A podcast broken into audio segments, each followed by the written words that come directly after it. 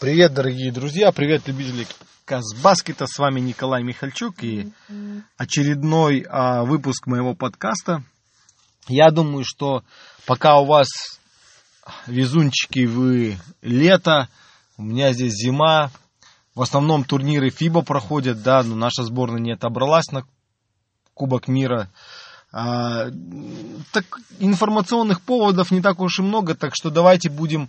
В формате вопрос-ответ мои подкасты несколько месяцев тестировать. Я через Инстаграм вас попросил задавать мне какие-то вопросы. Огромное спасибо, ребята, кто отправил вопросы. Очень приятно, что есть такие, потому что я реально думал, что, может быть, один-два вопроса будет и все. Но есть какие-то вопросы, есть тема для разговора. Ну что, ну вопрос спрашивали, как у меня дела. Все нормально, очень прохладно сейчас в Новой Зеландии. Ну, вот сегодня комфортный день, пятнадцать градусов было. Зимой все-таки по утрам в Новой Зеландии, особенно в Веллингтоне, наверное, на Южном острове, там нормально так. Мороз есть, снег есть в Крайстчерче. И там дальше Дениден, Инверкагл, разные города. Вот, ну, красивая страна, климат все-таки приятный, но зима есть зима. Холодно бывает. Вот. Потом э, несколько было вопросов. Мне интересно, даже не вопросов, а пожеланий, да. Но я, ребята, не могу что-то решать. Но спасибо за пожелания. Вы все, конечно, переживаете за казахский баскетбол. Ну, начнем, наверное, три на три отбор в сборную. Был такой справедливый вопрос, почему е- ездят те ребята, почему не ездят те ребята, которые зарабатывают рейтинг для страны. Это очень справедливый вопрос, это правильный вопрос. И у меня на этот вопрос только один ответ, наверное. Кто будет платить за поездку ребят, которые зарабатывают рейтинг, да, лучших стрельболистов? Потому что я, как понимаю, вот та команда, которая поехала, я думаю, что три игрока точно, это Курочкин, это Дэн Дегтярев и Айт Кали, они все, скорее всего, это моя догадка, я сейчас точно не буду говорить, но это я свою догадку на своем опыте, да, основываю. Это те игроки, которые, скорее всего, попадают в расширенный список сборной, основной пять на пять. Расширенный список сборной хранится в Олимпийском комитете, потому что какие-то там постоянно трансформации у нас в спортивных ведомствах, да, хранится, так скажем, в государственной структуре, которая отвечает за сборную, которая отвечает для, за финансовую поддержку сборной. И если твое имя, имя там есть, то ты можешь заявиться и поехать на турнир три на три, и за тебя будет платить это государство. Да? Мне так кажется, такая логика есть. Кто играет в пять на пять, ну нет профессионалов у нас. Ну и они, может быть, есть, там, ну мало. Но для них нет отдельной графы, да, пока, наверное, в Казахстане, что э, претендент в основную сборную три на три, да, Казахстана, чтобы государство спонсировало его поездку. Поэтому, наверное, сложно было федерации, ну, как и любой спортивной организации, да, найти какие-то средства, чтобы отправить тех же ребят, да. Они решили, что, ну, возьмут тех, кто... горит желанием, наверное, у кого есть возможность, да, поехать, ну, не занят какими-то играми, семейными делами, еще чем-то. Наверное, отправили эту команду. Опять же, я считаю, что должны ехать те, кто в рейтинге в топ десять попадают. Они должны представлять страну. Но это очень большой вопрос, знаете, для какой-то дискуссии, как разделять эти виды спорт, спорта, как их спонсировать, как готовить игроков. Это очень сложный вопрос. Ну, ну нереально готовить игроков отдельно на три на три и пять на пять. Но такого не будет никогда. Во всем мире, наверное, такого не будет. Ну, как-то есть, да, вот там Буллет и вот эти все крутые стритболисты. Но они же все вышли из баскетбола пять на пять, как-то не крути. Весь юношеский баскетбол три на три это все ребята, которые за сборную пять на пять играют. Поэтому юношеский баскетбол интересно смотреть, потому что там сборники играют, там видно сразу уже потенциал, уровень. И потом, возможно, кто-то из них где-то появится, и ФИБА может галочку себе поставить. Кстати, можете меня поздравить, команду, которую я отправил, да, за которую я отвечаю. здесь в Новой Зеландии, заняла второе место на чемпионате мира девчата ю восемнадцать. Супер, молодцы. Ну, у нас такая талантливая команда была, и, конечно, повезло нам там раскладами с сеткой. Как у нас в Новой Зеландии делается? Ну, мы стараемся всегда какой-то баланс, да, мы всегда стараемся лучших стритболистов отправлять и добавлять к ним каких-то ребят, кто в Штатах учится. У нас очень много, шестьдесят, наверное, спортсменов, кто в первом, во втором дивизионе играет, эн си эй эй здесь. Вот, пытаемся как-то микс какой-то делать, но этот раз не получилось, этот раз отправили чисто стритболистов, и они провалились. А, вот, ну, думаем тоже, как, кто играет профессионально, вообще не можем, потому что у нас сезон сейчас здесь идет, когда зима, сезон эн би эл идет, невозможно этих, кто более или менее сильный, кто может там Азию выиграть за счет какого-то мастерства. Стритболисты, но лучшие стритболисты у нас откровенно не такие уж сильные, не такие уж молодые. Да, они много турниров играют, они много турниров инициируют, проводят сами. Очень хорошие ребята, но не могут дать результат, да, даже на азиатском уровне. Тоже головная боль. Так что, знаете, нет одного ответа, да. Только есть респект ребятам, которые зарабатывают рейтинг для страны. Вот. Ну и те же самые ребята, кто сейчас поехали на Азию и заняли четвертое место, они тоже рейтинг заработали. Не, тоже нельзя их как-то сказать, ну, что поехали какие-то левые ребята. В прошлом году, вот, когда Паша Ильин поехал, там действительно можно критиковать, потому что у них ни огня, ни энергии что-то не было показать. Не получилось. Но в этом году ребята с энергией, с огнем сыграли. И достойно. Очень много игр вытащили. Да та же самая игра с Катаром, да, с Тайванем. Ну, молодцы. Вот. Ну, я постарался так эту тему разобрать. Нет однозначного ответа. Тут, я не знаю, может быть, вы знаете однозначный ответ и сможете что-то посоветовать. В комментариях можно отписаться. Без проблем. Я думаю, в дискуссии рождается какая-то истина, какая-то грамотная идея. Вот. Следующий вопрос тоже интересный, деликатный, насчет легионеров. Но как бы у меня много кто спрашивает, и я сам много дискутирую на эту тему. И у, у меня у самого тут раздвоение какой-то личности в этом вопросе. Я, с одной стороны, думаю, без легионеров будет очень супер. А эта мысль особенно у меня в голове, когда говорится о русском баскетболе, о российском, да, вот Единая лига ВТБ и все. Я все на эту наследие советского баскетбола смотрю, да, там олимпийское золото и куча чемпионских титулов в Европе, в мире, да, там вот когда советский баскетбол был. Я думаю, что ну такая большая страна, с таким большим потенциалом, да, а играют все ребята, ну, из Америки. И европейцы. Всегда обидно, да, мне. Казахстан чуть по-другому. Страна-то меньше, и баскетбол традиций таких сильных никогда не имел, но с российским, если сравнить. И я вот не знаю тут. Я считаю, что без легионеров, ну, нереально. Я, я вообще так скажу. Мне кажется, что баскетбол нужно выстраивать вот именно со школьной системы. Вот этот, этот возраст, да, мы говорим, одиннадцать лет, двенадцать, тринадцать, это вот competitive, когда они уже могут играть пять на пять, что-то. Если развивание, развитие, наверное, навыков каких-то баскетбольных, то там, наверное, ну я не знаю, я не тренер, мне сложно судить, но я думаю, наверное, с восьми лет, там, семь, восемь, девять, десять, это хороший возраст уже потихоньку начинать развивать эти все skills, эти навыки. Дриблинг, бросок, передача, там какие-то движения. Вот, но если уже говорить, наверное, одиннадцать-двенадцать, там уже пять на пять начинают ребята рубиться.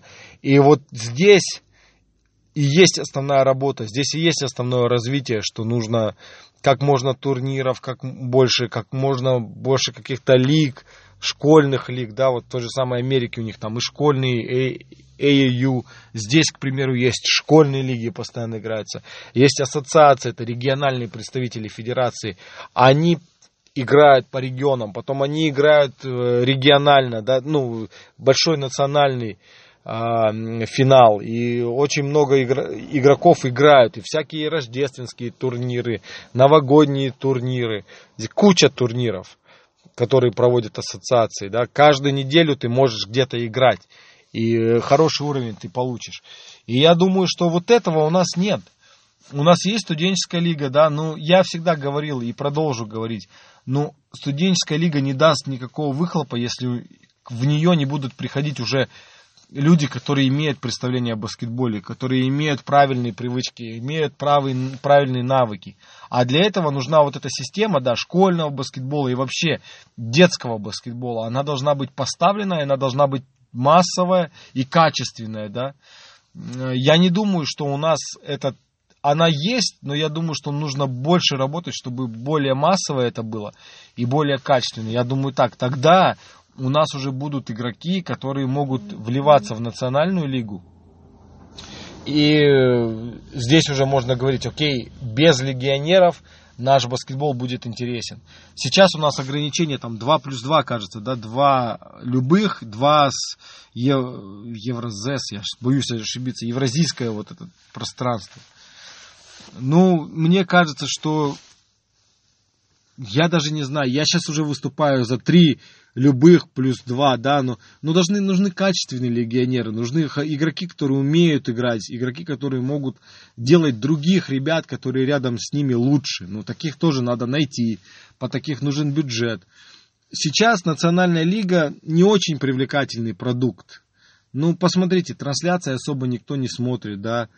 Вот нужно как-то подумать над развитием этой лиги, да, и когда вот это само развитие пойдет, нужно уже реально понимать, что мы можем, какие нам нужны правила, потому что сейчас национальная лига, зрителей нет, ну, по Ютубу транслируют это хорошо, ну, комментариев к играм нет.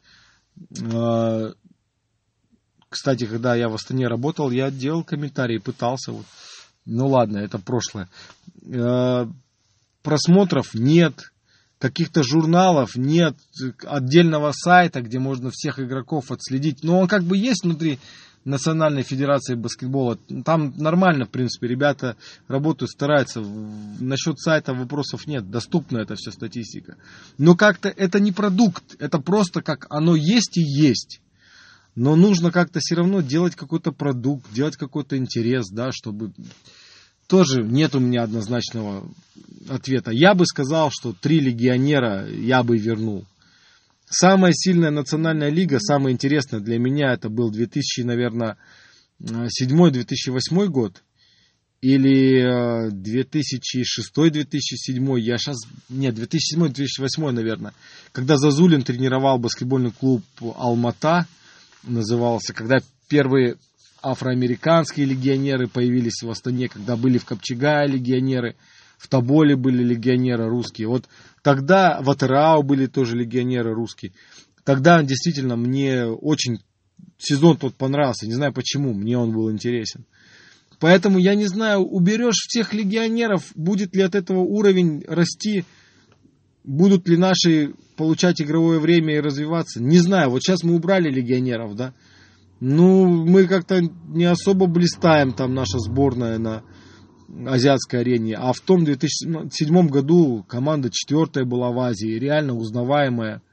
И реально команда, которую боялись в Азии. Сейчас, ну, не особо боятся сборную Казахстана в Азии. Считают, что это команда, где есть организация, где есть талант, но не боятся, не как раньше. Вот, тут переход... Еще к одному пожеланию и вопросу. Это тренерский штаб, да, что с ними делать? Ну, и просто скажу, как есть здесь. Здесь есть сертификация. Любой тренер, который начинает работать с детьми, он не может просто так начать работать.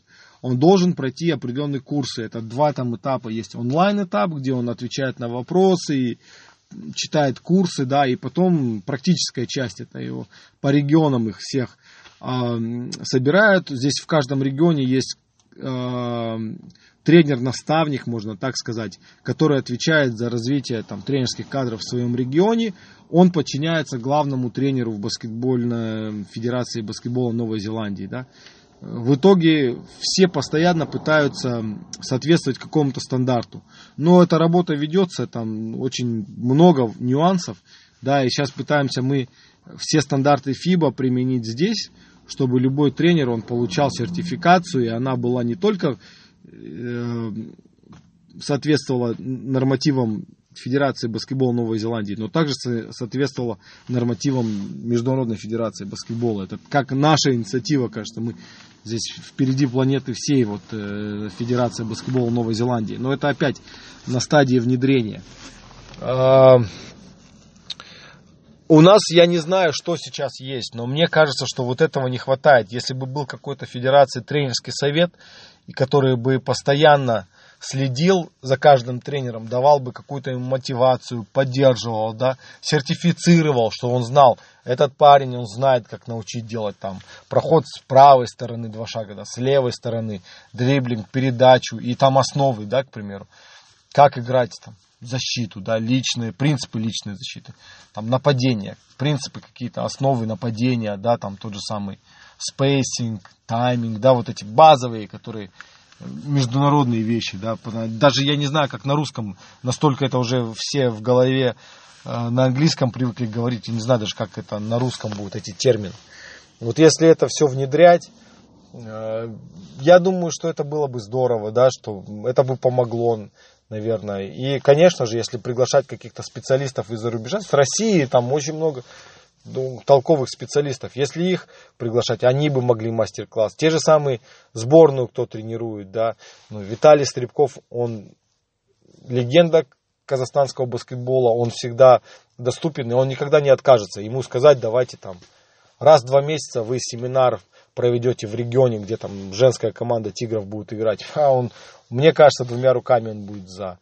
Ринатос, тоже молодой парень, он тоже может молодым тренерам, да, что-то рассказать. Ну и много таких примеров там. В клубах есть специалисты. То же самое Райкович, если договориться с Астаной, я уверен, что он с радостью. Это хорошая акция будет, он проведет пиар-акция, он проведет какой-то небольшой семинар, да, дать ему определенную тему. Тут, ну опять же, нужен кто-то, кто был бы внутри федерации, да, кто был этим драйвером, да, кто бы это все тащил вперед, да, к примеру, поддерживал именно тренерские кадры. Да. То же самое это судейского корпуса касается и касается столика, касается статистов. Это все нужны люди, которые бы это вперед толкали. И у нас бы, потому что сейчас, конечно, не хватает, судей не хватает, скорее всего, да, столик тоже не хватает. Это везде, это не только в Казахстане, это общая проблема, мне кажется, потому что нужны энтузиасты, кто бы это все толкал вперед и привлекал людей. Да, вот э, такие, как бы, у меня есть мысли. Э, надеюсь, это все, не пропустил я никакие ваши вопросы больше. Ну да, конечно, большой подкаст получился. Не так уж и много вопросов, зато много болтовни. Но я считаю, что в своих ответах где-то я, может быть, что-то прояснил, где-то, наоборот, вызвал какую-то спорную ситуацию, спорный момент. Если вдруг нужно что-то пояснить, там, дополнительно сказать, я всегда рад поболтать насчет, на тему баскета. Так что нет в этом никаких проблем.